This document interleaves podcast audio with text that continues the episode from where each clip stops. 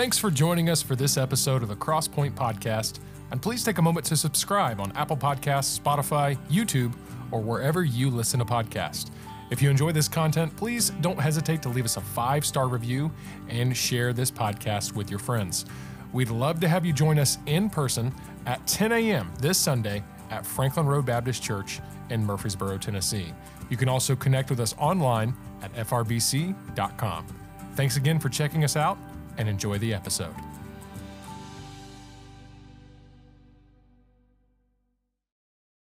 You're welcome to do so, but I really want you just to listen with your heart, and I want you to begin. Let's begin reading in verse number one. Before we begin, let's bring one piece of background information into chapter number four that we brought into chapter number three, and really at the beginning of the book, is that the book of Romans is written at a time where Jewish Christians are beginning to reintegrate back into the Church of Rome. And so um, if you'll go and you look at history, there was a time in Rome where the Jewish Christians and Jews were, were ran out of Rome for some uh, political reasons, but this is written at a time where they're being welcomed back. And so what you have is Paul is actually dealing with a lot of the tension that is coming from these Roman Christians welcoming back the Jewish Christians, and the Jewish Christians coming in and thinking like, well, we should be celebrated, we're, we're back in the church. And so he's writing it to the Church of Rome, but he's also dealing with that subtle issue uh, in the background. And so Romans chapter number four is uh, important for, it's important for us to understand that as we read that. Let's begin reading in verse number one. What shall we say then that Abraham our father as pertaining to the flesh hath found? For if Abraham, if Abraham were justified by works, he hath whereof to glory, but not before God. So let's just go ahead and lay a foundation here. In verse number two, he says this. He uses the example of Abraham, who the Jews would have very much elevated. They would have very much said, okay, Abraham's the father of our country. He, he is one of our forefathers. We value him. We prioritize him. But he says this. He uses him as almost a case study. And he says, he says, if Abraham was saved by his works, Abraham would have gloried in himself. But that's not how he was saved. Let's continue reading. He says, for what saith the Scripture? Abraham believed God, and it was counted unto him for righteousness. So Abraham's belief and his faith is what was counted unto him for righteousness. Now to him that worketh is the reward not reckoned of grace, but of debt. But to him that worketh not, but believeth on him that justifieth the ungodly, his faith is counted for righteousness. Even as David describeth the blessedness of man, unto whom God imputeth righteousness without works, saying, Blessed are they, uh, blessed are they whose iniquities are forgiven and whose sins are covered. Blessed is the man to whom the Lord will not impute sin. Cometh this blessedness then upon the circumcision only, or upon the uncircumcision also? So let's let's clarify that, okay? Because we come to that with a modern day thinking, obviously. Um, what he's saying is the Jews in Israel were some of the people, were the first people who were commanded by God to be circumcised. And so he's saying, is this work only for the Jewish people? Is this only for the children of Israel, or does this also apply to the people who are not of the Jewish culture and Jewish, uh, Jewish uh, background? Let's skip down to verse number thirteen. It says, For the promise that, that he should be the heir of the world was not to Abraham or to his seed through the law, but through the righteousness of faith. For they which are of the law be heirs, faith is made void, and the promise made of none effect, because the law worketh wrath, for there for where no law is, there is no transgression. So going back to the teaching of we need the law, we need the rules, we need we need the understanding of that God is holy for us to even understand that we've messed up, okay? If you don't have a referee in basketball, do you know if you fouled? Okay? If you don't have a rule book in a basketball game, do you know if you fouled? Then it comes down to just a matter of opinion. Well, no, I didn't, I didn't. And the law is there to show us that we have failed, that we are sinners, that there's no other way that we can achieve God on our own. And so let's skip down to verse number seventeen. As it is written, I have made thee a father of many nations, before him who believed, even God, who quickeneth the dead and calleth those things which be not as though they were, who against hope believed in hope, that he might become the father of many nations, according to that which was spoken. So shall thy seed be. And being not weak in faith, he considered not his own body, now dead when he was about a hundred years old, neither yet the deadness of Sarah's womb. He staggered not at the promise of God through unbelief, but was strong in faith, giving glory to God, and being fully persuaded that what he had promised he was also able to perform. And therefore it was imputed to him for righteousness. Now it was not written for his sake alone that it was that it was imputed to him, but for us also, to whom it shall be imputed if we believe on him that raised up Jesus our Lord from the dead, who was delivered for our offenses and was raised again for our justification. I want us to talk for the next couple of minutes about the faith of the gospel, the faith of the gospel. I almost titled it The Faith Required for the Gospel. The faith required for the gospel. Let's pray. We'll ask the Lord to bless us. Dear Heavenly Father, God, we thank you for the day that you've given us. Lord, we thank you for your word. Lord, I pray that you'd help us today to learn the faith that is required to accept you as our Savior, but Lord, also to live this Christian life. Lord, I pray that today's teaching would be applicable to where these young people and Lord, many others are at in their lives. Lord, I pray that you would help us to take the truth of this passage and live it in our lives. Lord, may our faith be increased today. In your name we pray, amen. How many of you, um, you've ever walked into maybe a Christian bookstore, or I mean, nowadays if you walk even into Hobby Lobby, all right, uh, you see these signs that say faith on them, all right, like in big bold letters, and um, faith is talked about a lot, and many times it almost feels like that we talk about it so much that we don't even completely understand it. Um, have you ever been around someone that they just kind of throw out terms and you're like, I don't think you know what that means, right? Like um, my favorite is someone who uses some sort of big word and uh, um, that's not in context. It's not the way that it should. Baylor has this thing that she does, our little girl who she's six years old. She'll say a big word every now and then. What was the word she said the other day? Minutia, yeah. She said minutia the other day, but it was in the completely wrong context. Like it was, and so she said, oh, it's all about the minutia or something. Calm down and listen to the minutia, all right? Which, if you really hear the word minutia, it does sound like something that a yoga instructor would say, all right? But she said, calm down and listen to the minutia. And it, and it almost sometimes feels like that's the way we talk about faith. Like, like we just kind of throw it out there, like, oh, you got to have faith. Well, what does that mean? What does that look like? We say things like, well, you got to have, you have to come to Jesus in faith. Okay, what does that look like? In Romans chapter number four, in the midst of all of its wording, in the midst of all of its depth, what it shows us is the faith that is required for the gospel, the faith that comes as a result of the gospel. And in this passage, what you see is you see Paul writing to these Roman Christians and to really the church at Rome abroad, and what he's teaching them is that faith is required for the gospel, but he also gives us one of the most beautiful definitions of faith, I believe, that's found in Scripture. He starts, first of all, with this thought, and this, this phrase or this wording is not original with me. I heard another pastor refer to this passage uh, and Abraham's involvement in it uh, as this, and I could not come up with another word. But you see the template of faith, the template of faith. What Paul does is he uses someone that they would recognize, someone that they would revere, to say this is what faith should look like in your life. He uses someone like Abraham. Here's what you have to understand about someone like Abraham. Abraham, when his name was mentioned to the Jewish people, it was almost like everybody stood at attention, like, oh boy, we're getting ready to talk about Abraham. I would like to come up with a common analogy of how someone in our world like that, but I think that we're too divided in the world to have someone that we all just say like, oh, he's a, he's a great person. I mean, welcome to the world of conspiracy theories, WikiLeaks, and whatever else, all right? Like, we don't have anybody that we agree on. As soon as you think that you do, someone else is out there saying, like, well, no, this person did that. So, unfortunately, we don't have anybody like that in our world. But that is the person, that is the way that Abraham was to these Jewish people. So, as soon as that he says Abraham, it's like all of them are like, oh, he's treading on thin ice if he's getting ready to talk about, if he's getting ready to downgrade Abraham. But here's what he does.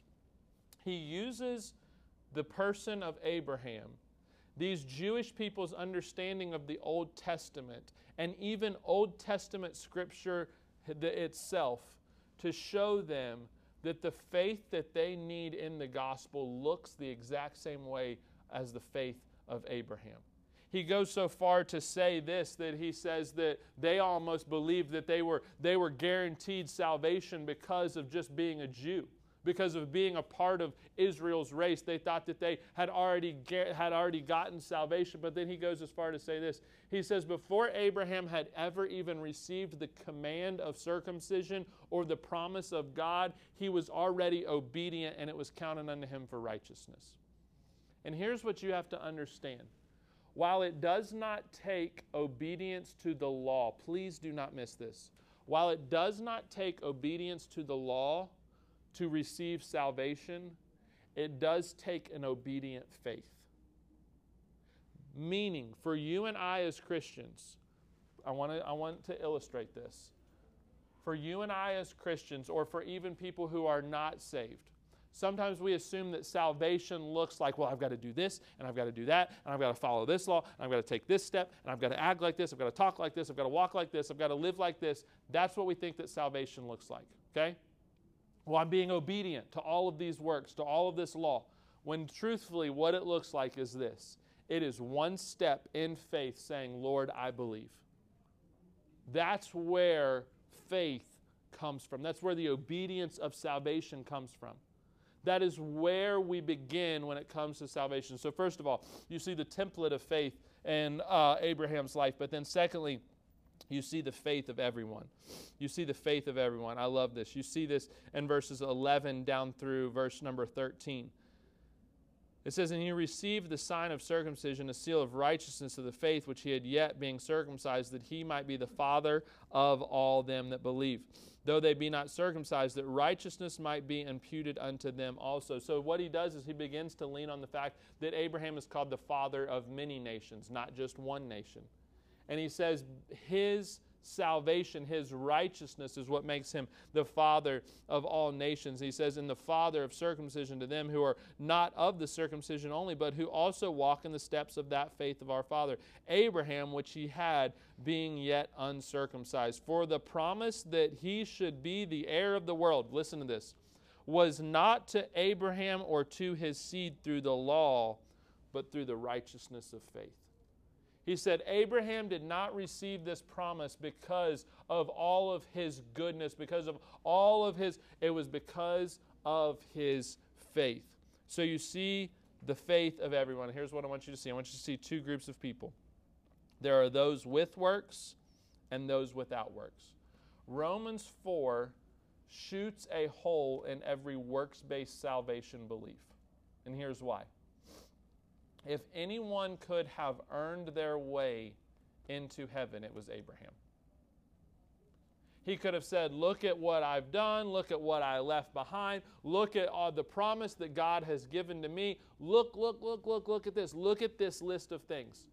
But what he chose to say and what God said about him was that his righteousness, his faith, his belief in God was what counted to him for righteousness. And so there's two groups of people. There are those who come to God and say, look at what I've done. You can save me now. And then there's those who come and they say, I have nothing to show for myself. Please save me. And here's what salvation looks like. Salvation is us coming to God, whether we have the list of things that we have done or an empty list of things that we have not done, and saying, God, it's all up to you. I want you to think about something for just a second. I know it's hot in here. I can promise you that there's no one else hotter than the guy who's standing under these lights, all right? But I want you to think about something for just a second, okay? If God were to save humanity, if God was a loving God, if he was a good God, if he were going to save humanity, do you think that he would have made it dependent upon us or dependent upon him? You see, sometimes we have a tendency in two thousand twenty-three to say, well, look at how far we've come. I mean, we can, we have A I now. We have this. We've created this. Look at how well we manage our finances. Look at how, how well we live our lives. Look at how well we take care of our bodies. Look, look, look at all of the things that we are capable of. And please watch this. It does not matter how much man progresses in every other area of life. We will never progress to the point of being able to take care of our own sin. We will never get to the point as human beings, even though we can develop things that we would have never thought humanly possible, we will never come to the point of being able to take care of the sin problem in our own life. And here's what I firmly believe.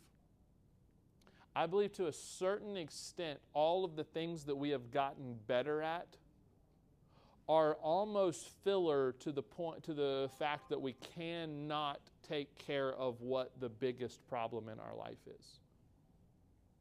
We get better at taking care of our bodies because, well, we don't want to die. We get better at taking care of our finances because we want joy and happiness and peace and all the things that comes with it. We get better at taking care of our world because, well, it's the only one we've been given, all right? Everybody's heard that, okay? I'm not saying to, to be wasteful or any of those other things. But here's what I'm saying. We get better at all of those things because we're almost avoiding the truth that we can't take care of our sin. We've got to have a better world. We've got to have a better body. We've got to have better finances. We've got to have better education. We've got to have all of these better things because we can't deal with the root problem, and that is the fact that we come before God and we have nothing to show for ourselves. And so we have to believe in Christ and in Christ alone. And so there's the faith of everyone, and he goes into detail and he says this isn't just a faith that is required for you as a Jew. It's a faith that is required for everyone. And then the last thought that I want you to see is this. I want you to see the characteristics of faith. If you listen to nothing else, I'm going to fly through these because I know that you don't have a handout. I know that it's hot in here. I know that it's weirdly lit and that you are really close to me is what really I'm feeling the most uncomfortable about, all right? Um, But the characteristics of faith, all right? I want you to see the definition and really the process that he describes faith in this passage. Because I believe that it gives us an understanding of faith like what we, we do not understand when we just say, you got to have faith. What does that mean and what does that look like? First of all, see this. Faith begins with a calling. Faith begins with a calling. I want you to look at verse number seventeen. It says, who quickeneth the dead and calleth those things which be not as though they were. Faith begins with a calling. Calleth those things which be not as they were.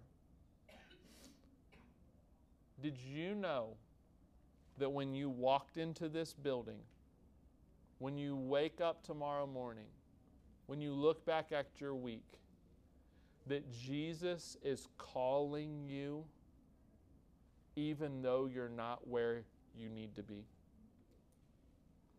Those things which be not as though they were. Jesus calls to people who don't have their act together. And please don't mistake this, okay? Sometimes in modern day Christianity, we use the grace of God as an excuse to stay where we were rather than to change where we are. Okay, that's not what I'm teaching. But here's what I am saying. Jesus Christ is a caller of people who don't have it together. You want a proof text of that? Look at the disciples.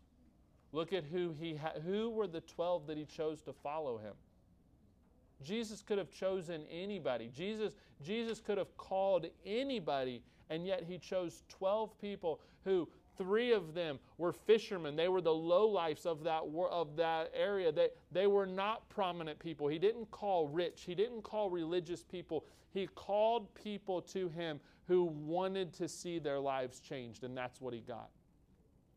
And your faith begins with a calling, and please listen to this. The reason why I bring this in, I almost left this point out, but the reason why I bring this in is, is because when we say have faith, here's what we have to understand. The step of faith that Jesus Christ calls us to make for salvation and really any other area in the Christian life is one that he has call, is calling us to. if I tell my son or daughter or daughters, plural, okay, if I tell them to jump, do you know what gives them the faith to jump? It's because of who's telling them to. I could bring, they recognize some of you. Baylor, I joked with her la- last week. She came into the Q and A and she was like, Dad, I see some people that I don't know yet. And so she asked about Kyle and she asked about, they keep up with you guys. They know you, but please listen to this. Even to the extent that they might know your name, if you're standing there and you're saying, jump, trust me, I can catch you. Even though they know you, that trust has not been developed, right? And the important part of understanding faith is that we have to understand who's telling us to come. Who's telling us to jump? Who's telling us to take that step? Because if it's just any old Joe who's saying, have faith, come to me, follow me, then that's not a faith that is worth testing. But because it is Jesus Christ, whose life has been perfect, who gave us his example, who lived amongst us, who taught us things out of Scripture, who did miracles, there is an object of our faith that it, we, we can say it's worth jumping for. So faith begins with a calling, but then secondly, faith has hope when there is none. Faith has hope when there is none. I want you to see this in verse number uh, eighteen. Who against hope believed in hope. Can I get you to take your Bible and to just mark that to smithereens? Highlight it, underline it, square it, circle it, whatever you want to do. Because right now there is a world who has no hope. And do you know what faith does? Faith takes moments in our lives and moments in our world where there is no hope, and it says, you can have hope. It says this, who against hope believed that there was hope. Who against hope believed in hope that he might become the father of many nations. Abraham had everything stacked up against him. Abraham was old. No one else in the world, think about this, no one else in human history had received a promise like Abraham. And Abraham's just supposed to be like, yep, I, I believe that. Who against hope believed in hope. And you want a test of your faith? Put yourself in a hopeless situation and see if you can have hope in it. Because that is the testament of faith. So faith has hope when there is none. Thirdly, faith does not consider self. He says this, and being not weak in faith, he considered not his own body now dead when he was about a hundred years old, and neither yet the deadness of Sarah's womb. But then lastly is this, faith believes God, keeps his promises. I believe I'm probably speaking to a room full of people who have accepted Jesus Christ as their Savior. If you have not, Romans chapter number four is for you. Please do not walk out of this classroom or out of this church building without accepting Jesus Christ as your Savior. But do you know what faith does? When you place your faith and trust in Jesus Christ, you're not placing your faith and trust in a historical fact. You're placing your faith and trust in what Jesus did on that cross is actually what saves you. There are plenty of people in this world who believe in the historical truth of Jesus and yet have not believed him for the spiritual faith that is needed for salvation. And I want you to listen to this. If I'm speaking to Christians, sometimes we have bigger faith for salvation than we do for life. And if the same God who promises to save you calls you to do something, that template of faith of Abraham of saying, yeah, I'll pack up and go to a country that I don't know where I'm going. Yeah, I'll, I'll, I'll believe that God is able to make me the father of many nations. Yeah, I'll, I'll sacrifice my only son who's supposed to, who my seed is supposed to go through. Yeah, I'll do that. Why? Because I believe that the God who saves me is also the God that I can be faithful and follow. Don't let your faith stop at salvation. Can I close with one question? Give me thirty seconds. Here's one question that has challenged me this week from this passage. When was the last time you practiced your faith? When was the last time you practiced or tested your faith? Over the last couple months, I've had like some back issue stuff, and you guys that have been here, you're, you're well aware of that. What I've found is that it has made me very weak, okay? Like it is just, it, it has made me very, like I'll do stuff that I used to do, and I'm like, oh, all right, that's a little, that's a little sore, that's a little weak. And it's because I haven't tested it, I haven't practiced it, I haven't strengthened it. And there's many of you that you accepted Jesus Christ as your Savior, maybe when you were eight years old, maybe when you were fifteen years old, maybe when you were twenty years old as a college student, you, you accepted Christ as your Savior recently, whatever it may be. But if that's the only time that you worked out your faith, please listen to this. Your faith is getting weaker. And faith is the object of things not seen. Faith is invisible, but it has very visible effects. And if you have not tested your faith on the promises of God, maybe it's believing that He'll answer a prayer. Maybe it's believing that He'll save a loved one. Maybe it's believing that He can solve a health issue. Maybe it's believing for hope in a hopeless situation. But if you have not tested it, you have not worked at it, you have not, once again, worked out your faith, then it grows weak. And so here's the challenge. First and foremost, if you're here today and you have not accepted Christ as your Savior, let's start with that faith. But secondly, if you're here today and you say, I believed in Christ, I have the faith that like I've accepted Christ as my Savior, then secondly, do something this week to test your faith. Don't let your faith that saved you get weak and cold and old because you didn't work it out. With every head bowed and every eye closed, let's pray. We'll be done. Dear Heavenly Father.